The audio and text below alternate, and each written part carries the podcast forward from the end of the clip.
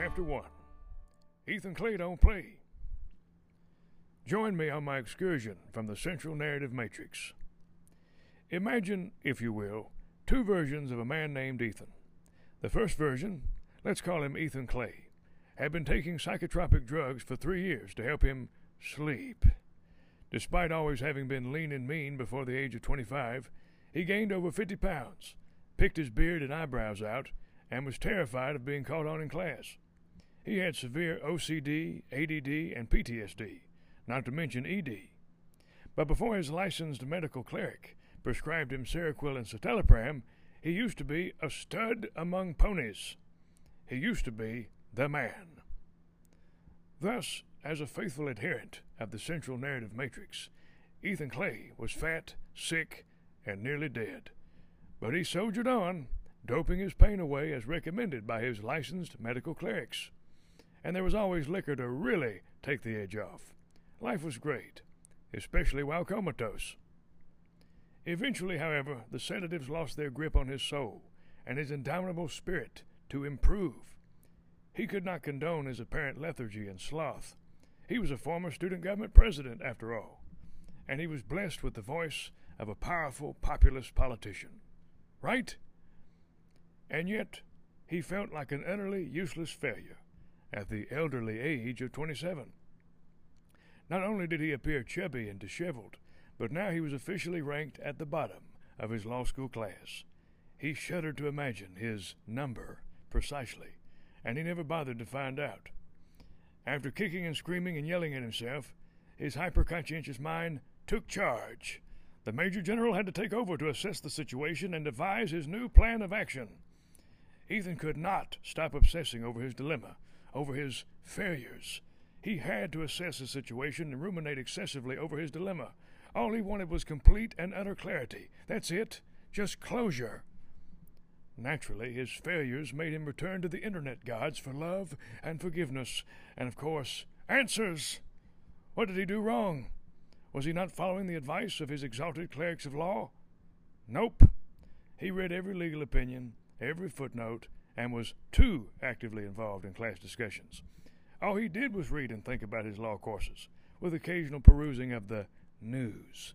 But no matter how much he read or scribbled in class, he never performed better than a B in any of his first year law courses, the only courses that appear to matter. He thought, how could this be? Ethan knows he read everything, or at least gave it his best effort. He remembers many nights falling asleep on his law books. Hell, sleep was an afterthought, a luxury even. And he never socialized outside of class. Who has time for small talk? He had a hundred pages of reading to do by tomorrow. Ethan purchased and perused all the supplemental handouts, cheat sheets, and e-books, and he completed many practice tests too. He certainly didn't play games, eh, except for the occasional binge of Pokemon Go. His college girlfriend bought him underwear with which Mr. Serious was embroidered. That's how seriously seriousness was encoded in his DNA. Naturally, that relationship didn't last long. Parties were for undisciplined youth. Orgies were nasty. Television, vacations, and hanging out was for kids. He was in law school, goddammit, and Ethan Clay don't play. And yet, when he showed up for his final exams, which represented about 90 to 95% of his grades, he just blanked. It was as if he had never attended a single lecture, nor read a single case, nor wrote a single note. He was completely at the mercy of his open books, attack sheets, and outlines. Unfortunately, that didn't help much either. This happened during both semesters. In fact, his overall grade performance declined during his second semester, despite studying and practicing more. He chose to completely sequester himself from social interaction. He didn't waste time on Facebook or Twitter. He even stopped reading the news. And yet, his grade performance got worse. What the hell? Okay, Ethan may have indulged in the occasional rant now and then, and no one could ignore the Trump phenomenon, but he's reasonably certain he studied just as hard in his second semester as he did in his first, notwithstanding his fallible human memory. He has the notes to prove it. Ethan Clay obeyed his professors, aka his exalted clerics of law. He read and followed their syllabi exactly. He went to class and wrote copious notes. Nothing worked. His class rank never improved.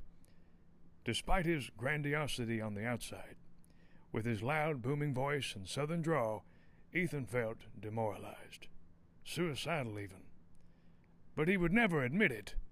He doesn't want anyone feeling sorry for him. He ain't no victim. He doesn't want that kind of attention. Ethan's ego prefers to look loud and proud, manic even, but never depressed. That's wimpy boy stuff. He's a grown ass man. Yet, Ethan couldn't help but internalize his failures. He just knew he had fallen from grace. He was a big L loser, a deadbeat, a waste of space, a waste of oxygen, even, especially considering climate change. He no longer belonged among the closing chair. He no, he no longer belonged among the chosen clerisy or the knights of knowledge, and he never did. Ethan knew, Ethan knew he was just a charity case, just someone to meet UF Law's diversity quota. They've got to have at least one unwashed redneck from the deep south to stay in compliance with the rule of law, right? And that president's scholarship he earned was just a glorified discount. The magnificent meritocrats got stipends. Nevertheless, he was relentless in his pursuit of clarity, or redemption, or vengeance, or glory. His motive depended on the time of day, but one thing's for certain Ethan Clay don't play.